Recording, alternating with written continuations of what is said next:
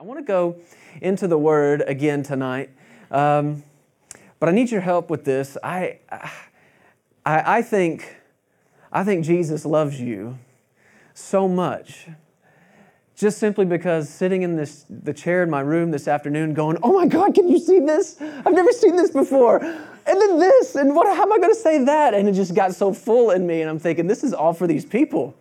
This is because God loves these people. And so I need your help tonight because here's the problem.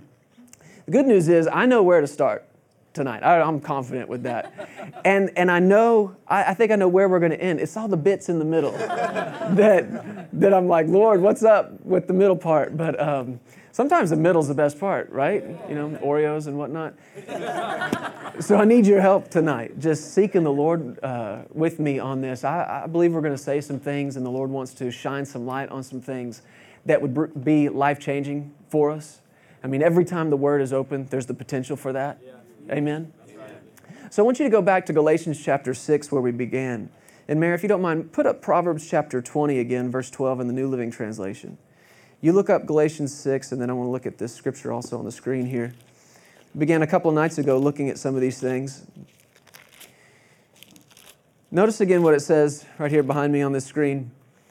Proverbs chapter 20 ears to hear. Everybody say, ears to hear. Ears to hear. And eyes to see. Say, eyes to see. Eyes to see. What are they? They are both what? Gifts, Gifts from the Lord. Ears that hear and eyes that see are both gifts from the Lord.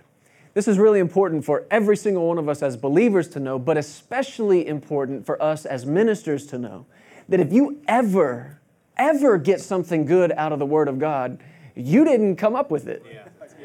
You didn't give it to yourself. You didn't think that up. Well, where'd it come from? It's a gift.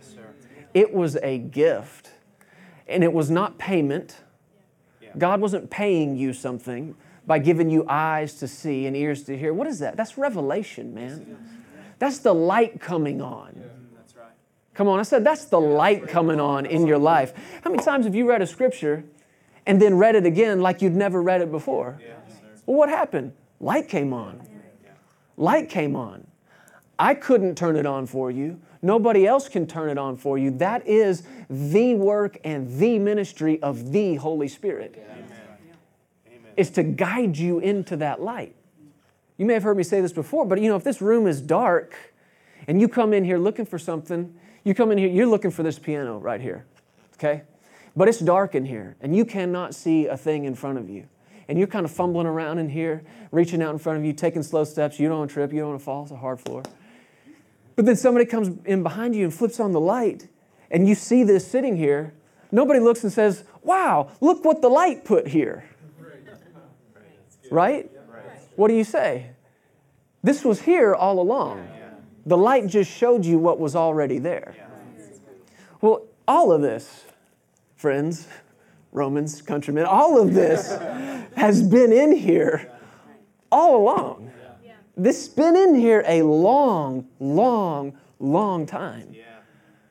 But you and I both know that when that light, that, that switch gets flipped, and that light of revelation, and you see it like you've never seen it, and you hear it like you've never heard it, and it does something in you and it changes you. And it's not like the light put it there, it's like the light just showed you what was in you all along. What is that's revelation? And it is a gift. It's a gift. And when I see the word gift, you know what I think right away? Grace. Grace. That's what the grace of God is. It's a gift.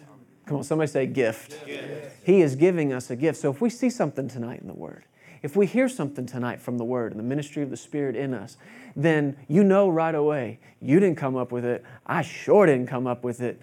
He did a long time ago. And tonight, He gave it to you.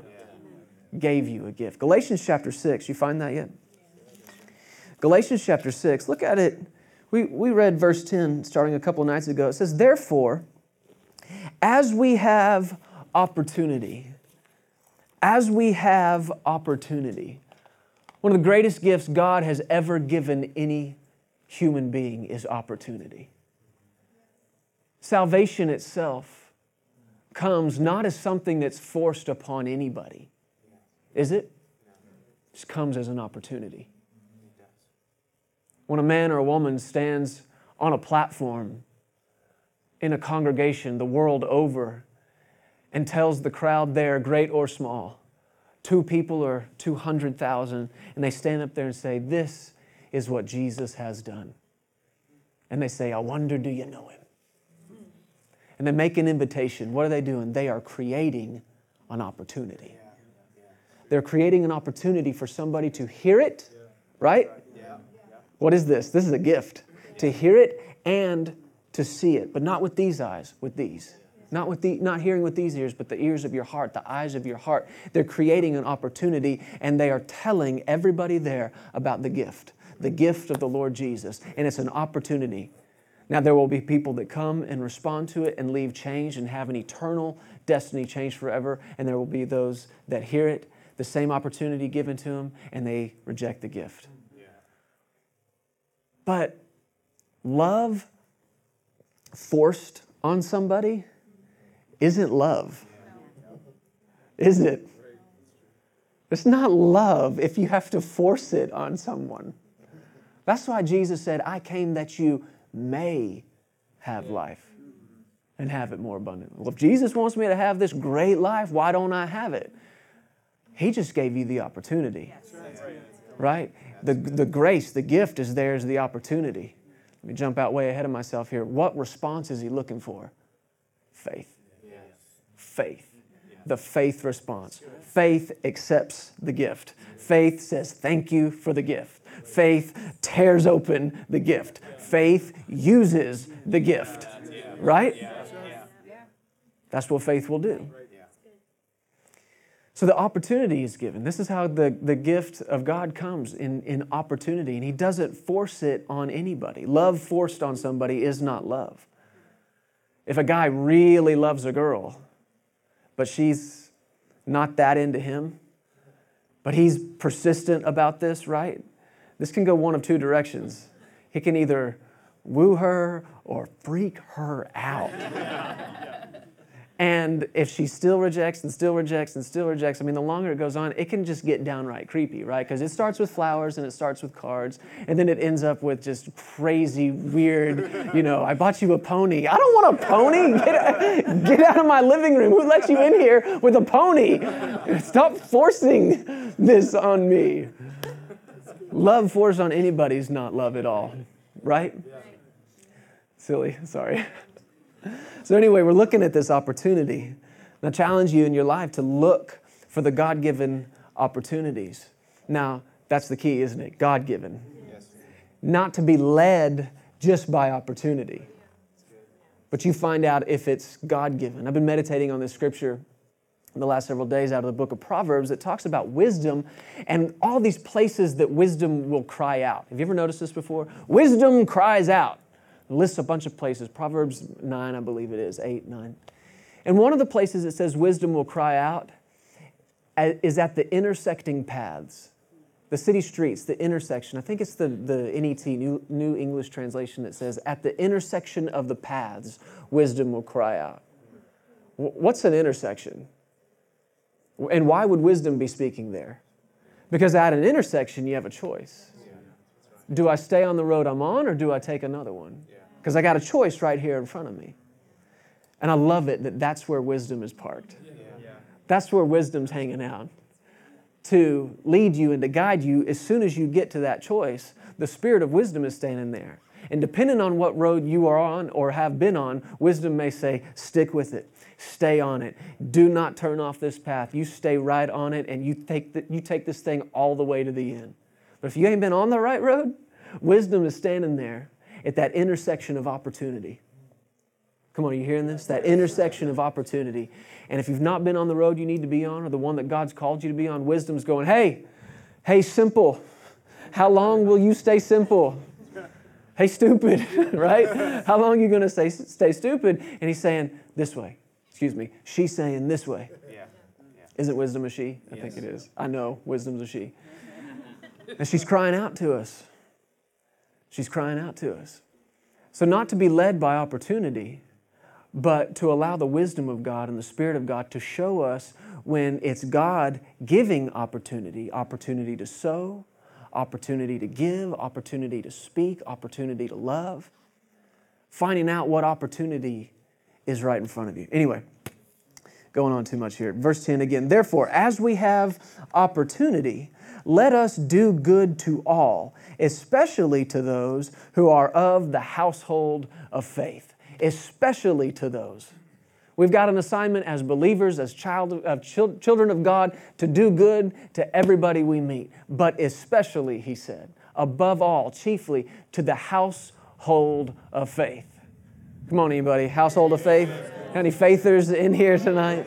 Now, we talked about this, how you can read that a couple of different ways. And most people probably hear it and think the household, the family of God. We're all children of God. And we are. And of course, it is reference to that. But you and I, and many of the people watching online tonight, we hear that just a little different, don't we? I mean, like the household of faith the household of living and walking by faith. That's how we do things in this house. Amen. Come on, Devon, I'm looking at you, brother. You gonna run? You gonna run? No, don't do it. Ushers.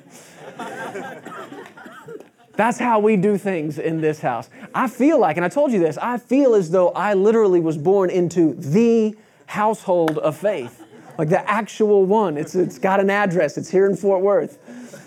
I feel like I was born into that house. And depending on what house you were born into, there are ways you do things in a family. There are ways you say things. There, there are things family can say to one another that people outside that house probably wouldn't understand. And that's what it was like growing up in the household of faith. And you know that. I know every one of you in here have been in the, what, what many refer to as the word and faith. They call it movement. I don't like it because that implies there's an end to it. But I know so many of you. I know you're Rhema graduates, man. I know, I know you sat and you heard from Brother Kenneth Hagin. You guys, I mean, you were part of the, some of those last classes who were hearing from Brother Hagin. I mean, just teaching faith, faith, faith. Open your Bibles to Mark 11, 23, and 24. Right? I mean, I grew up, obviously, my grandfather, Brother Kenneth Copeland. Hello, partner, I'm Kenneth Copeland. Mark 11, 23 and 24. Have faith in God. What are we going to do about this, Papa? We're going to have faith in God. I don't feel good, Mommy. What do I do? We're going to have faith in God. That's how we grew up. That's, that is the household of faith. Amen? Come on, living word people. You know what I'm talking about. Absolutely. This is how we do things. It's how we speak. It's how we walk. It's how we live. It's the household of faith. When people ask, what are your, what are your roots? Right? Yeah. When they're talking naturally, they want to know, like, where you come from. Where, where's your family go back to? You know, are you, are you European? Do you have African roots? Do you have uh, Asian roots? Do you have Native American roots? They're, they're wanting to know when they ask roots, it's like, where do you come from? Yeah.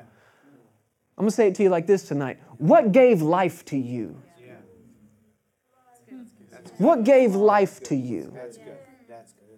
And my roots and your roots, and again, so many watching out there tonight, our roots, absolutely we are rooted in Jesus. Absolutely we are in that vine. But you know as well as I do that there are, there are families within families. Aren't there? I mean, Sarah and I, we, We've been married now eight years and we have our family. Justice, he's five. Jesse, she's two. But she and I are a part of a larger family. We've got my side of the family my mom, my dad, my sister, her husband, their kids. Then there's her side of the family mom, dad, brother, brother, wife, wife, right? so the family, there's, there's a great big family, but then there's family within family. So I'm talking to the family within the family the household of the faith family. That faith family tree. These are our roots. And I can say it to you this way tonight that's what gave life to me. And that's what's given life to you. Has it not? Yes, You've heard the word and it came alive. You heard somebody preach with authority. That's it right there. I mean, that's what that's what shook the world and rocked the world five decades ago, six decades ago, and has continued to since then.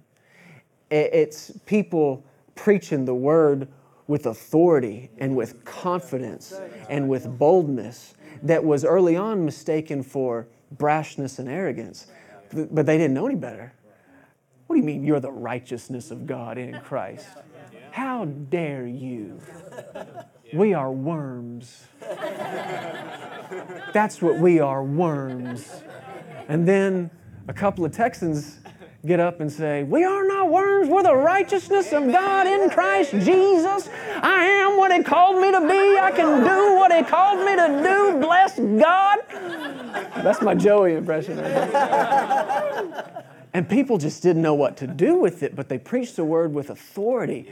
That's what threw people about Jesus. Where does He get this authority? For the first time, somebody was preaching when Jesus preached, and it wasn't it wasn't somebody saying, well, let me tell you about what so and so said, about what so and so said, about what so and so said. It wasn't commentary on some other human's opinion. It was my Father in heaven. Definitive, end of the line, period, story over. And it's like, where do you get this authority? That's, the, that's our roots, man.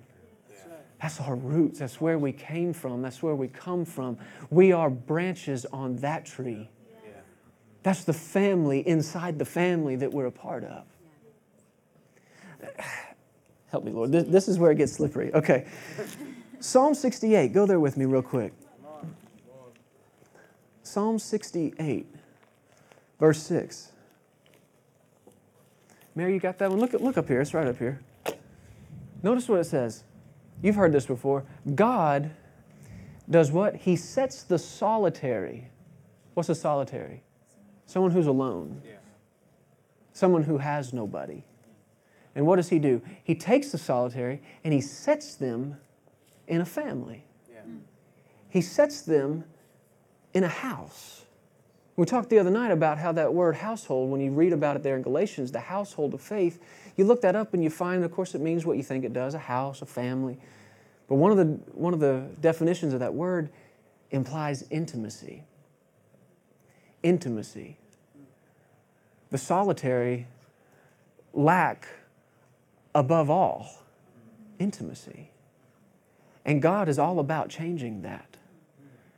If you know anything about your Bible, and everybody in here does, you know that God is all about your roots and your family that's what this is. It's a, it's a father and his family. It's not a religion. It's not, it's not a religion. It's not, it's not a recitation of doctrine and theology. It's a father and his family. He's big on family. He's so big on family. He's so big on it that one of the things he does is he takes people that have none, picks them up, and puts them in a family. You and I have been put in a family. Again, the family of God, yes, that, that, that overarching, overreaching family of God, the global body of Christ. But we have been put in a family within that family, haven't we?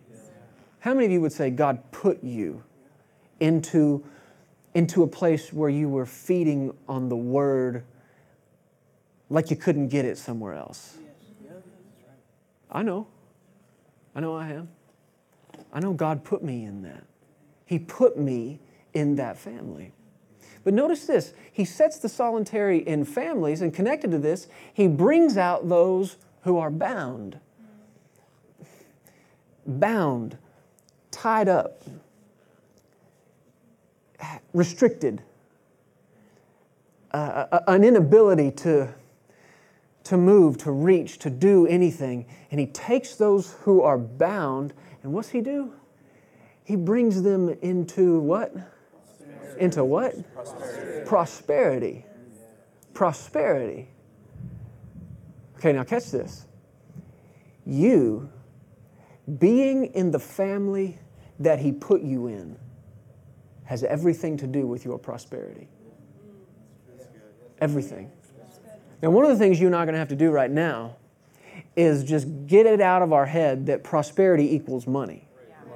That's a part of it, don't get me wrong. It is, a, it is absolutely a part of it. But if that's all you can see when you think that word, then that's way short sighted and you're missing out on the fullness of it. Prosperity, prosperity is, let's stick with this roots and tree thing we got going on here. Prosperity is flourishing, prosperity is fruit bearing. that's the language Paul used when he wrote to his partners who had just sent him this huge gift. He said, I rejoiced that your care for me has flourished again. It sprouted up. You look it up and it literally means it sprouted, and I think this is funny, sprouted green. And he's talking about an offering. it sprouted green. It flourished. Your, your, your care for me flourished. You know the rest of that verse? He said, Not that you didn't care, but that you lacked what? Opportunity. Opportunity.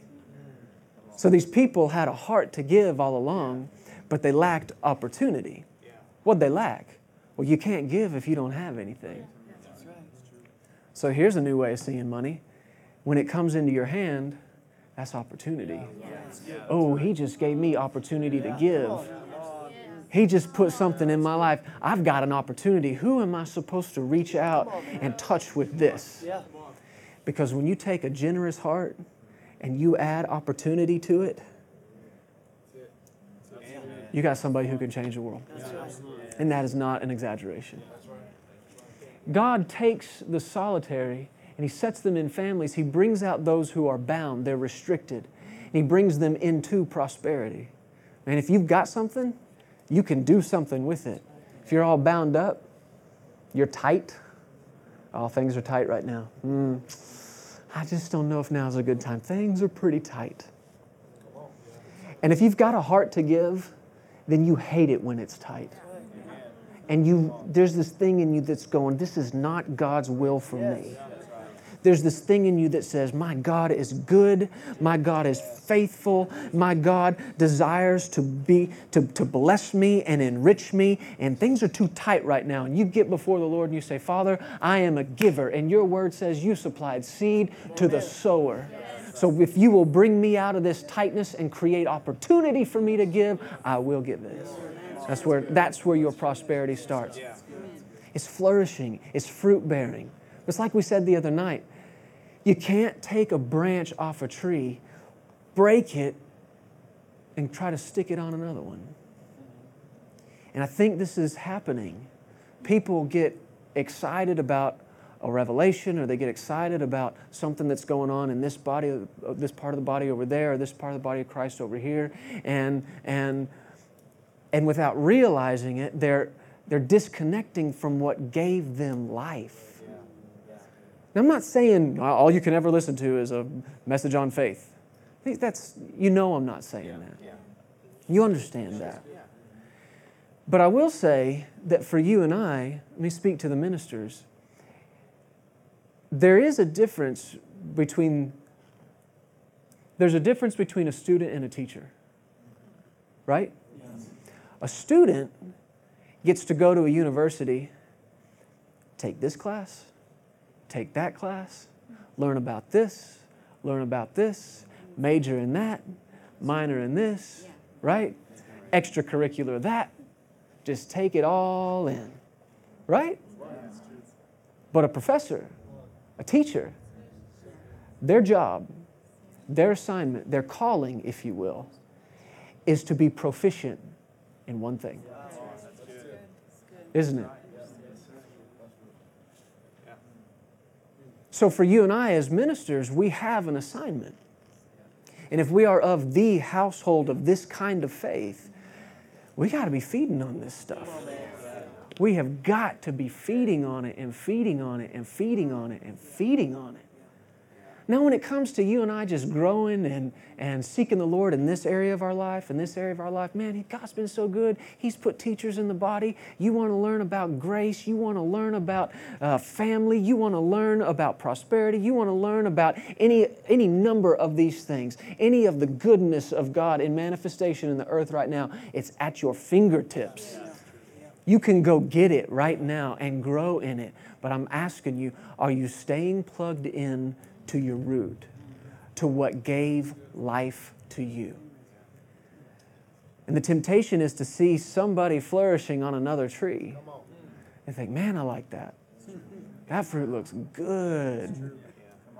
Snap. And try to take it over and stick it on the tree. Didn't work. Again, stick it on the tree. Or you take it, duct tape, stick it on the tree. And it's not bearing anything. It's not bearing any fruit. Why? Because you're trying to set yourself in a family that God didn't set you in. Your prosperity and my prosperity. I'm telling you, it's in this house. It's in this house. I, he put you here, guys. He set you in this and gave you an assignment to, to live it and to teach it, preach it. Your prosperity's in it. Your prosperity is in it. Okay. Okay, Lord, now what? what did it say? The rebellious will dwell in a dry land. What's so I'm looking at Josh and Joey, uh, Josh and Lacey, Sarah and I. We've who's worked with teenagers in here? Okay, that's nearly all of us at one time or another. Devon, yeah, we did it together, man. Teenagers, you know a rebellious teenager when you see one. They're characterized by their desire to be separate. Aren't they? I want to be alone. Come on, get in here with us. Everybody's having fun. I want to be alone. Call them loners, right? Rebellious. Anything that everybody else is doing, I'm not into it. Why? Just because they are. That's, that's a wrong heart. That's a wrong attitude. That's rebellious.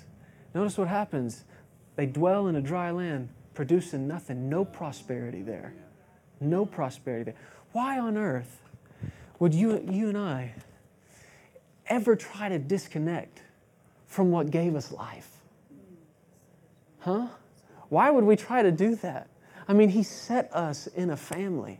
And you know what solitary feels like, don't you? I mean, I'm looking around this crowd and I know so many of your stories.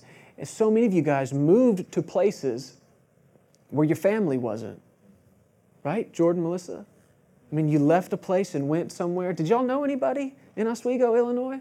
Not a soul. Did you know anybody up in the Northeast in New Jersey or no? Where were you? Uh, yeah. What? what? New Hampshire, one of the new ones. Yeah. Seriously, I mean, you were like in the frozen tundra up there, man. You guys, did you know anybody in Powell when you left? I mean, so you know what the feeling of solitary is like. You know what that's like to feel alone. That's when you got to come back to this and realize I'm not alone. He set me in a family. But you know as well as I do, family has quirks, family has stuff. And there's a temptation to try to separate from it at times. And you, and you think, well, that was good for then. What's for now? Baby, it's the same Jesus for every generation. And the same Jesus that rocked the world 40, 50 years ago, and 100 years before that, and 2,000 years before that, is what's going to do, what's, what's going to do it now. It's going to be you and I clinging to what gave us life. Okay.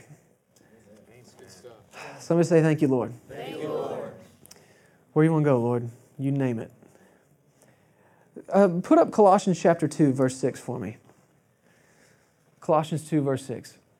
We'll read a couple verses here. As you therefore have received Christ Jesus the Lord, so walk in him. Next verse. Verse 7. Rooted, he said. Rooted and built up in him and established in what? Faith. In what? Faith. Established in the faith.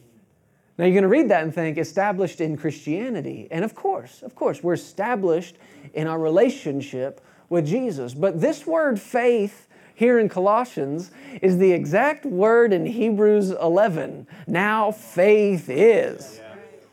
What's that, Brother Hagin? Now faith is.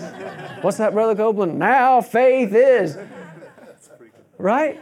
That's the same faith, that dependence on God, that bold, brash, unwavering, uncompromising dependence upon the Word of God to do what the Word said it would do, to heal your body and to, right, to raise you up. That's the same faith.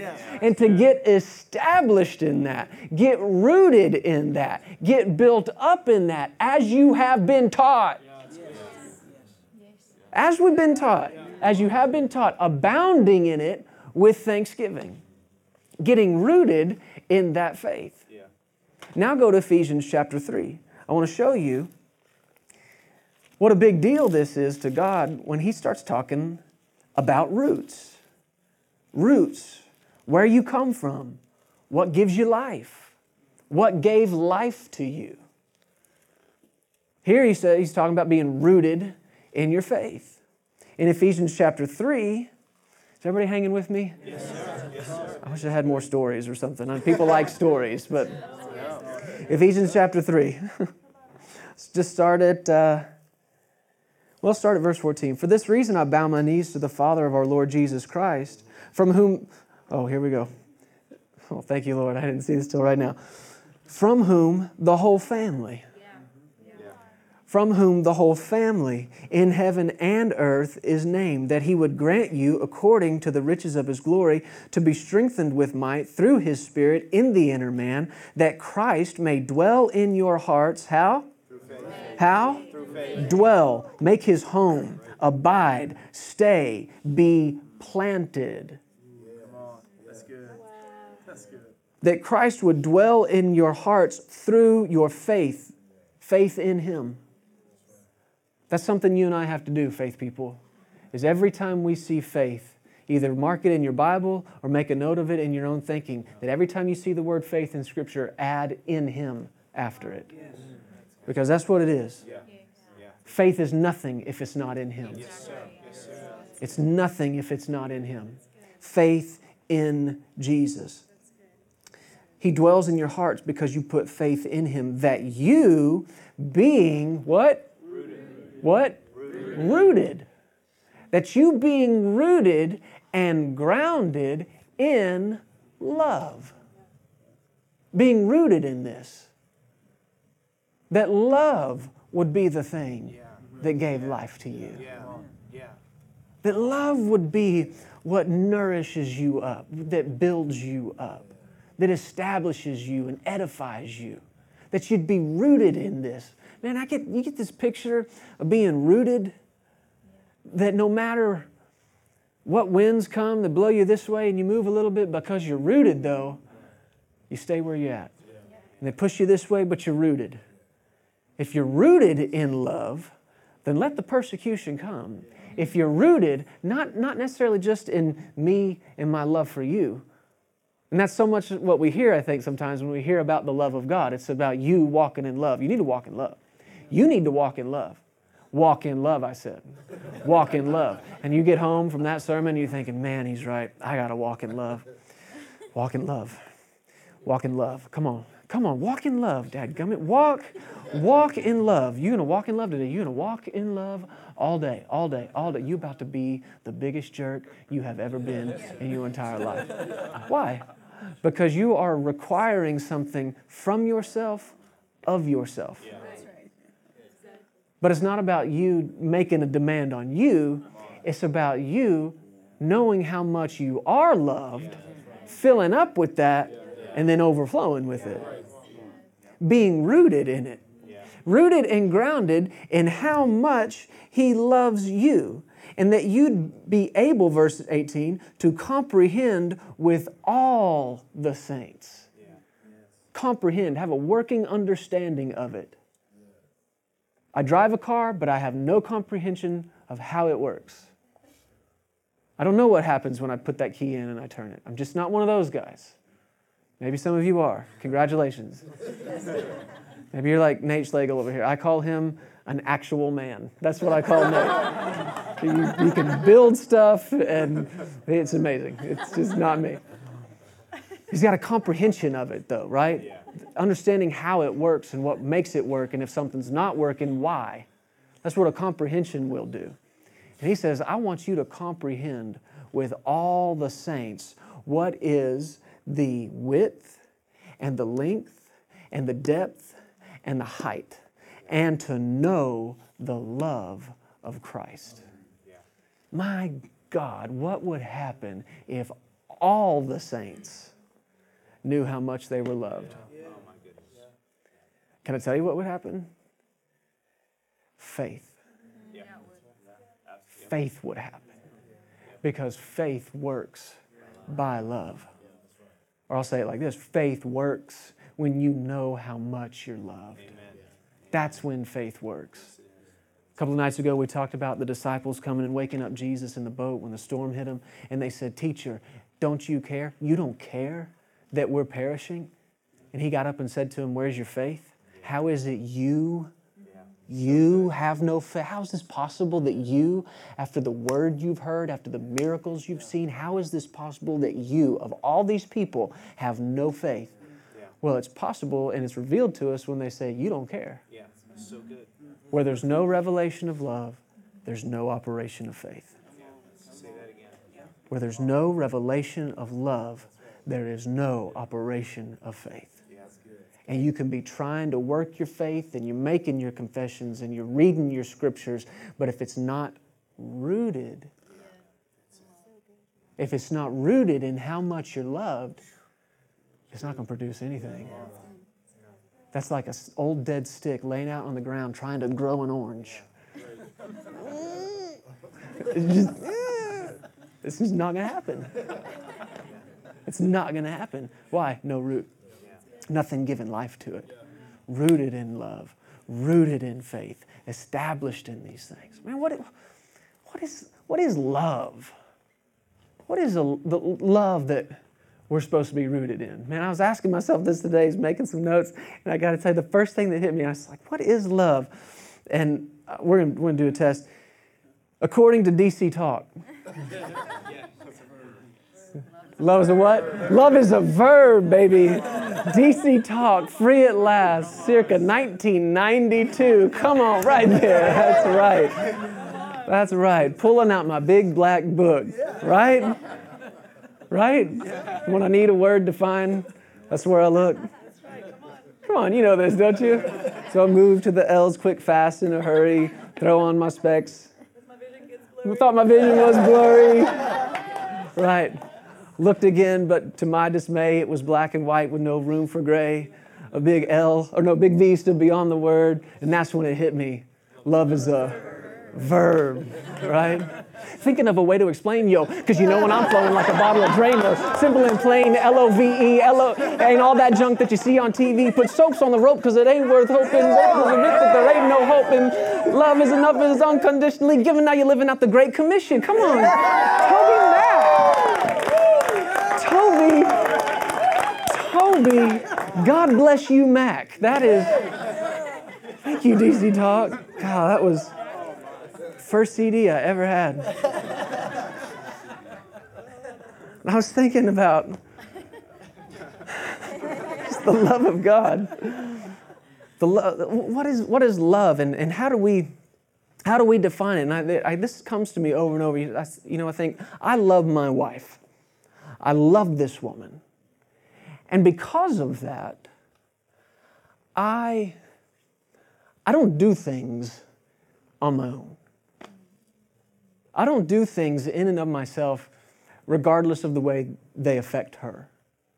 But because I love her, my decisions, when I step to intersecting paths and I have to make a choice in which way I'm going to take, I don't make a decision apart from how it affects her. I don't make a decision apart from how it affects our children. I don't, I don't decide anything apart from how it affects our ministry, our life.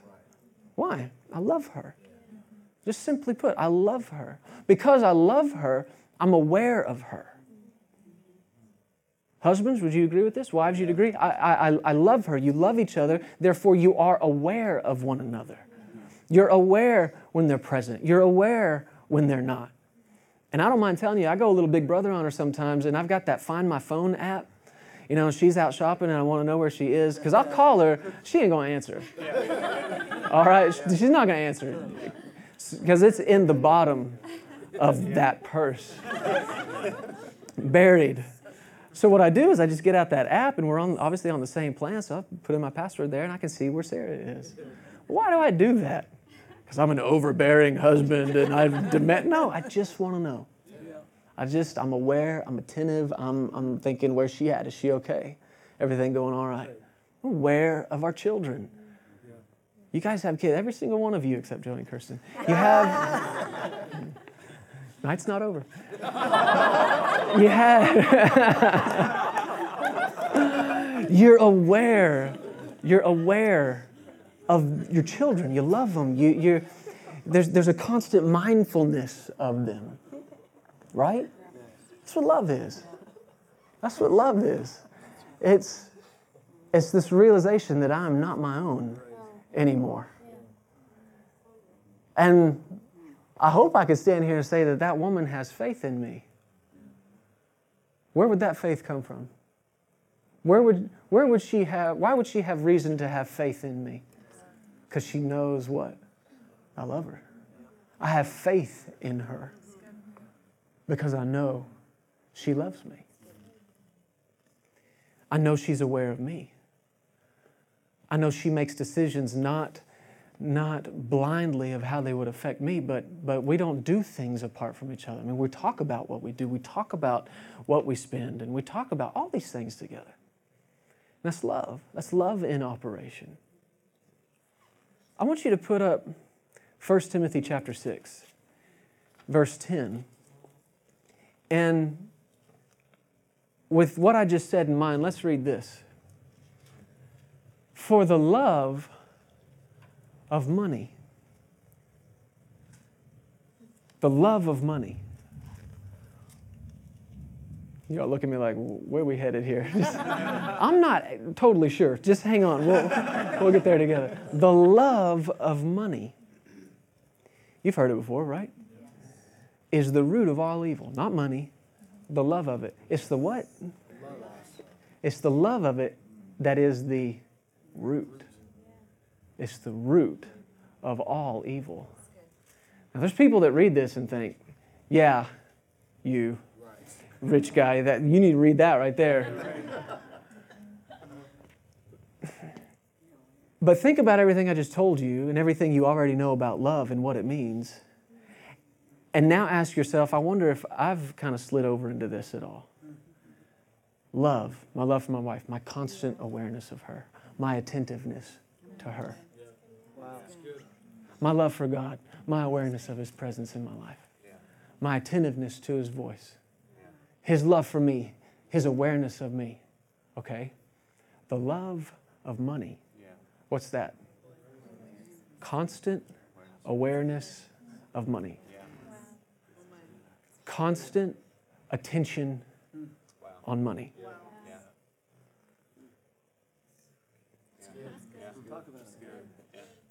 Love, I'll tell it to you exactly how I put it in my notes today. Love equals service. Love equals serving. I love this woman, I serve her. I love God, I serve Him. He loves me, He served me. Jesus didn't come to be served, but to serve. And He loves me and He serves me. The love of money is to serve it. Watch. You're sitting in service, or most of you are the preachers in the service, but you'll follow. You're sitting in service, you get direction from the Lord. Or maybe you're, you are the pastor and he tells you what to do in the church. I want you to build this. I want you to do this. Or I want you to sow here. Here's an opportunity for you to sow. And man, it comes alive on the inside of you. And you know it. You know that that's the leading of the Lord. You know that's the direction you've been waiting on. And you get excited about it and you think, God, that is awesome. Give me one second. And you look at your money. You say, okay, uh, money, here's the deal. God wants us to, to sow. Um, God, God wants us to, to launch out and put everything we've got. So I'd have to take all of you Sorry, I have to take all of you and put it in this other kingdom thing over here. And I just wanted to check with you and make sure this was a this would be a good time. No? Not a good time? money starts talking to you. Anybody ever have money talking to you? Money starts talking. You don't want to run out of me. That's a good opportunity, but let's use some wisdom. Because you don't want to run out of me. It, you don't even re- really want to get low. Don't you like looking at me and seeing how much there is? Doesn't that just make you feel good and safe and secure? I mean, what if it rains, you know? And what if it rains hard and you you need a little extra of me? And you listen to that long enough and you you say, "Yes. Yes, you, you- you're right. I'm so sorry." God. Here's the deal. That's awesome. That sounds great. W- will you bring that up again in six to eight weeks? Because I just feel sure that that's going to be a better time. Oh boy. Come on. Preach it, preach Who are you serving? Who are you serving? Who do you love? What love are you rooted in? Because he already told you what he wants to do for you is pick you up, put you in a family, give you a root that will give you life, unbind you, and bring you into prosperity. Now, you're either going to put faith in that and allow his love for you to be your root, or fear over, of running out is going to be your root. And that's the root of all kinds of evil. I was studying some of this today, and the phone rang, and uh, I know better now. Anytime a phone ring, the phone rings and there's no caller ID, you can just assume on my phone, telemarketing or something. And I, I recognize the number. I answer it, hello, hello, and it's timeshare people. Timeshare people.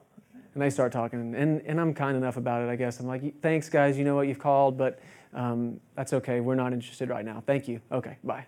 And I was standing in the kitchen when I said that, and our staff was in there, and everybody's getting ready for tonight. And, and Lauren, most of you guys know Lauren, she was there, and she looked at me, she goes, timeshare? I was like, yeah, how'd you know? She used to work for a timeshare company a long time ago. She didn't have to make those calls, but she knew. I mean, she just, she knew. She's like, yeah, you know what? That was the worst. She said, I quit the day they told me I had to lie to people. Yeah. Like, you had to lie to people? She said, Yeah.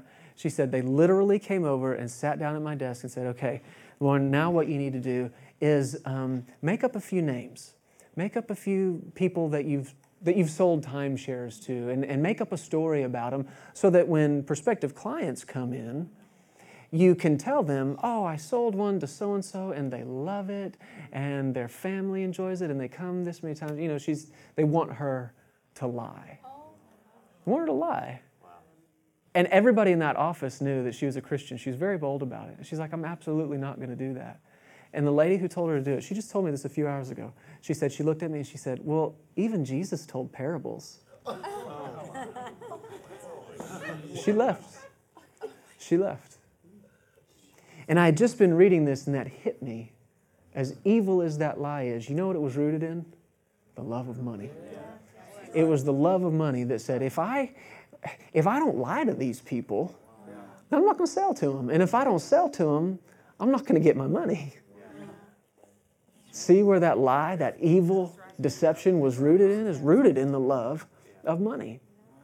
How much more evil when you and I start trying to manipulate something out of somebody. We, you know, p- people learn a few tactics about how to say a certain thing or how to, I know none of you, but seriously, like a, you know, shed a little tear, right? Turn it on a little bit. It's called manipulation, everybody. But even men and women of God have slid over into it when they see it maybe it started genuine maybe maybe it started they just poured their heart out to somebody and they saw a response because god had moved on people to give to them and they thought wow look what happened. And that became a thing. If i do that i get this. And the problem with it there's two big problems. Number one, the problem is it works. It really does. Manipulation works. But the problem with that is whatever you're able to manipulate out of that person, either by lying to them or cheating them out of something or making them believe something about you that's kind of true, whatever you're able to get out of them, you're immediately limited to that. Right. And right on the other side of it, you've just cut a hole in your own pocket. So whatever you got, now you're spending on whatever's breaking around you. Because you are out. Right. You have, you have broken off the tree. You're not letting the love of God or faith in God give any life to you whatsoever. You're dependent upon your ability to trick somebody, to manipulate somebody, to coerce somebody into doing something for you. And now all of a sudden, whatever you come in, immediately it goes out. How evil. How evil it is for a so called man of God to stand on a platform or a woman, a woman of God to stand in front of people and put pressure on them. Press and press and press. It's evil because there's no faith in it. There's no faith in it. The, the concept is if I don't do this, how do I get my needs met? There's no faith in that. There is absolutely no faith in that. And the love of money, the service of it, the attentiveness to it, the constant awareness of it. How are we going to do this? How are we going to do this? How are we going to do this? If God gives you a vision, you get excited about it, but like tomorrow you realize this vision is going to cost a lot of money. And that's the thing with vision it always creates a need. Vision from God will always create a need. That's why most people won't live with one. That's why people are perishing without one, because they're afraid of the need that it creates. It'll always create a need. And this is where us faith people have to be watchful too, because we've got it in our heads that the goal we're headed towards is no more needs. That's not the goal. If there's no more needs, there's no more vision. But a vision from God will create a need, but not one for you to meet. Come, on. thank you, Deval. Come on, somebody. Come on. This isn't a need for you to meet. Jesus told his disciples, He said, You go into a town, there is a colt there that's been unridden, and you tell them what? The Lord has need of this. Man, that helped me about three weeks ago when I saw that, looking around this place and what's yet to purchase and what we want to do. And I realized all of a sudden, this isn't my need. It's not even my need. The Lord has need of this. Jesus, you need it. I'll get in faith with you. Jesus, I'm in agreement with you, sir, that all your needs are met. You think he has any problem at all getting his needs met? The Lord has need of this. Oh, come on, the Lord has need of this. That vision he put in you, don't be afraid of the need. Don't back off it because the need's so big. Don't start serving money. Yes. Thinking that if I don't hang on to this much of it, what are we going to do? You got to check yourself. What happens to you when you look at the bank account? If you see a big stack in there, are you like, Whew. how good does that make you feel? Because it probably shouldn't. That's not your comfort. Right on the other hand, if you look in there and there's not as much, how much sweat starts breaking out right here, huh? Folks, money has two main reasons, main purposes sowing and spending. That's what it's for. Sowing and spending. And everybody else, you know what they're trying to do with it? Save it, save it, save it, save. We gotta save it. We gotta save it. We gotta save it. That's their number one goal with money. To do what? Save it. Save it. Now I'm not telling you there's anything wrong with saving, but saving is where you put money that you don't know what to do with yet. Now I don't know if that money right there is for spending or for sowing, but I'm gonna find out. Yeah. I'm not gonna do anything with it till I know. I'm not serving it. I'm not, I'm not doing what it tells me to do with it. I love him and he loves me. Father, I am aware and attentive to your plan and your vision. Now, there's a million dollars in this bank. Oh, you missed a good place to say amen right there. There's a million dollars in this account, Lord. Amen. What's it for? What's that for? And if he doesn't say anything, don't do anything. Hey, Lord, there's a million two in there now. You guys are slow. Come on. What's that for? Okay. Yeah, I see that. Call up your buddy. Hey, what's the balance on that building? Yeah. Okay. Yeah. The Lord talked to me about that. I'm going to send you something. Just want to let you know, He's coming between you and the pressure that's on you. Amen. What do you do? You're finding out what the assignment is. Lord, what? Lord, we got about 800,000 left. What do we do with that? We're supposed to build? We're supposed to build? Okay. Well, that's going to cost $789,000. that stack's going to go real low. Where'd you get it in the first place?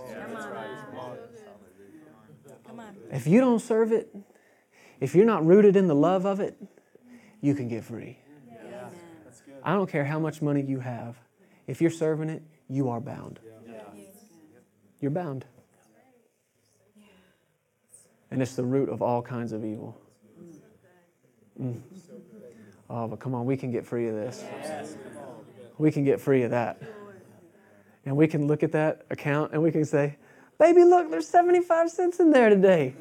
All our money's out on assignment. It's, it's doing what he told it to do. Oh, we're doing it. We're doing it. We're really, really doing it. You know? And you can get excited about that. You can. This is faith, people. This is, sorry, Josh, this is faith 101 right here. I trust God. I trust God. He loves me and He will not let me fail. Thank you, Lord. Can you take just like two or three more minutes? You're there in 1 Timothy. Go to 2 Timothy 3. then we'll look at one other and we'll be done.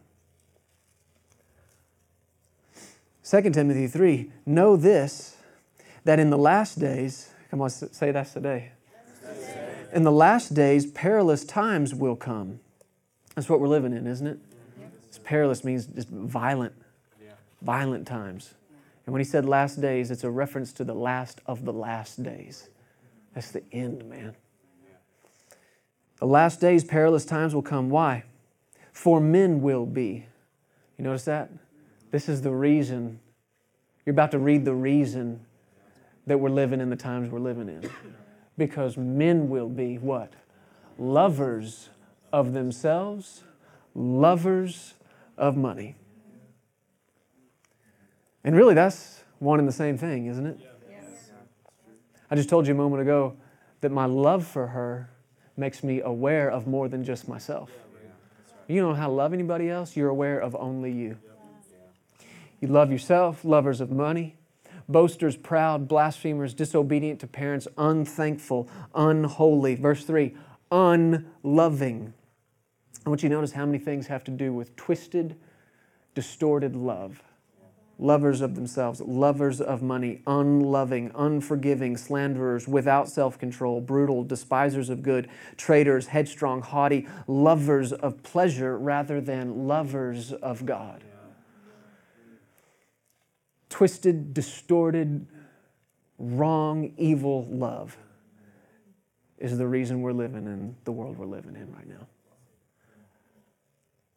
Aware of all the wrong things, constantly aware of just themselves. And people don't realize it. People have gotten so blinded to this that they call it humility to say, well, I don't need all that. I don't want all that. All I want is to be able to feed my family, put clothes on my kids' back, maybe take my wife to a dinner now and then, buy her a dress and a purse. But that's all I want. I don't need all that other stuff. And they think they impress God with the smallness of trust. Is he impressed? No, he's not impressed. Right on the other hand, he's honored when you request big. Why? Because it tells him you believe he can do it. But people think they're impressing God and other people. I just, I just want this right here. That's all I want. That's all we need. I'm not asking for a lot. I'm not asking for much. Yeah, and you're also not leaving an impact on anybody or on anything. That's the love of money. That's, the, that's loving yourself. When all you can think about is the love of your own pleasure. Nothing wrong with pleasure, nothing wrong with having fun, nothing wrong with getting away. But if that's all, that's, that's the extent of your life. Jesus told a parable about a man who did this. A man whose ground, he said, yielded plentifully. And he had a lot of stuff. And he looked and he said, he said to himself, he thought within himself, Jesus said. Did you catch that? He thought within himself. That's everybody's problem. They never learned to think without themselves. They learned only to think within themselves. He thought within himself. I've laid up many treasures for many days. And he said to his soul, Soul, you have a lot of stuff. What are you going to do with all this? I know what I'll do.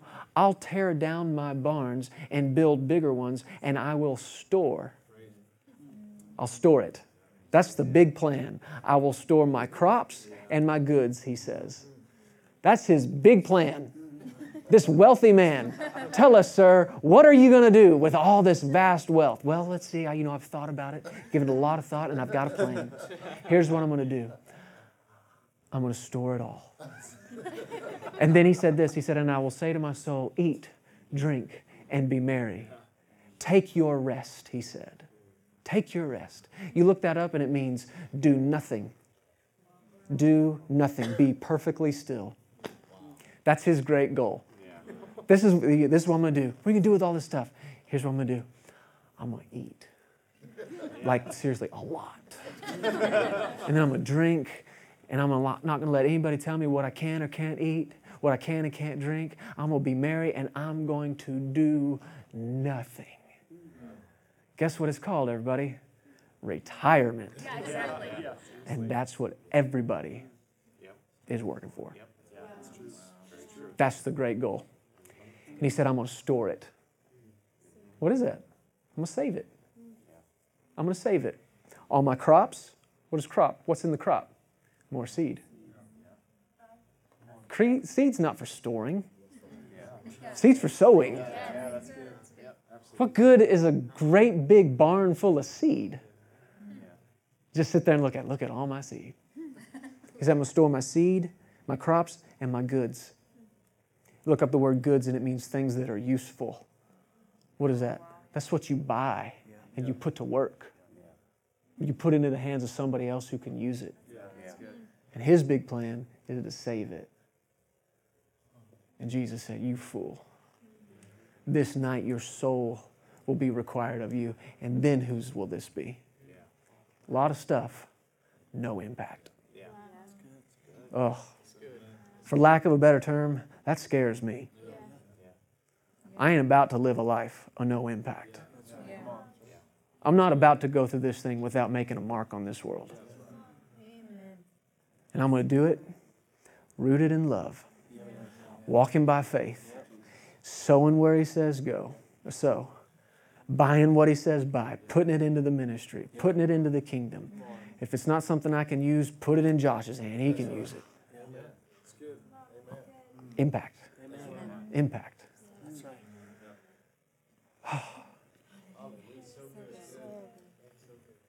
What did Joshua say? As for me and my house, my what? My house my house, our house. As for the household of faith, what are we going to do? We're serving the Lord. We're not serving money. Guys, we're not going to serve money. Are we? I'm not about to be money servant. I'm not about to be rooted and grounded in the love of money. Constantly aware of it, constantly attentive to it. I hate it when I'm that way. I've had to tell myself more than once, more than 10 times, Jeremy, get the money off your mind. It's not about the money. It's just not about the money. And you got to tell yourself that as many times as you have to. It's not about the money. It's about the plan. It's about the plan. And maybe you don't have enough to do all the plan right now. Do you have enough to start? Do you have enough to take a step? You're thinking, yeah, but that's all I got. No, it's not. You got a father. You're a part of a family. You're a part of a household of faith. Never look at what you have as though it's all you're ever going to have. There's so much more where that came from. So much more. And never back off your vision, guys, simply because of the need it creates. Don't be afraid of that need. You know who has no problem with this? I've found kids. Kids. Kids have no problem with this. Joey, Kirsten, you guys will learn this later. Um, kids have no problem with vision. Do they? What do you want to be when you grow up? I want to be an astronaut and a fireman and a jet pilot and a veterinarian. I went to Justice preschool graduation uh, back in, what was it, May or something. And the teacher had interviewed all the kids, and they all came up, and she read what they had said they wanted to be. The stuff these kids want to be. Justice wanted to be a spaceship driver. a spaceship driver. That was at night. A spaceship driver at night. And preacher of the day. Was it a preacher? Poor kids already got a night job. Oh, it's a pretty good one, though, I guess. With some of these other kids coming across the stage, you know what they want to be? One kid's, I'm going to be a ninja. Other kids, I'm going to be a, I want to work with animals and veter- veterinarian. And I like the ninja one. that was cool. That's what Joey wants to be. I want to be a ninja. And you could tell this was a popular kid because a bunch of them after him, they, I want to be a ninja too. but some of these kids, they want to be an astronaut totally unaware of the billions of dollars that it takes to go into space. Totally unaware of it. They have no problem with vision whatsoever. Why? Can I tell you why? I believe it's because from the day they were born, for those first however many years five, six, seven years they were never responsible for meeting their own need. They have no reference for that. They have no reference for feeding themselves. They have no reference for clothing themselves or what it takes or the demand that it puts. There's no, no point of reference for that. Stuff just shows up. They don't even dress themselves. They stand there in the morning, half asleep, while you do it. And for the first few years, you pick up the spoon and you put it in their mouths. They don't even have to. Lazy people, man. It's just, it's just they're, they're unaware of meeting their own need.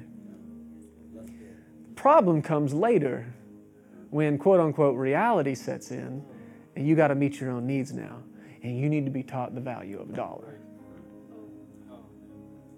And you, you, need to, you need to have some respect for money because it doesn't grow on trees.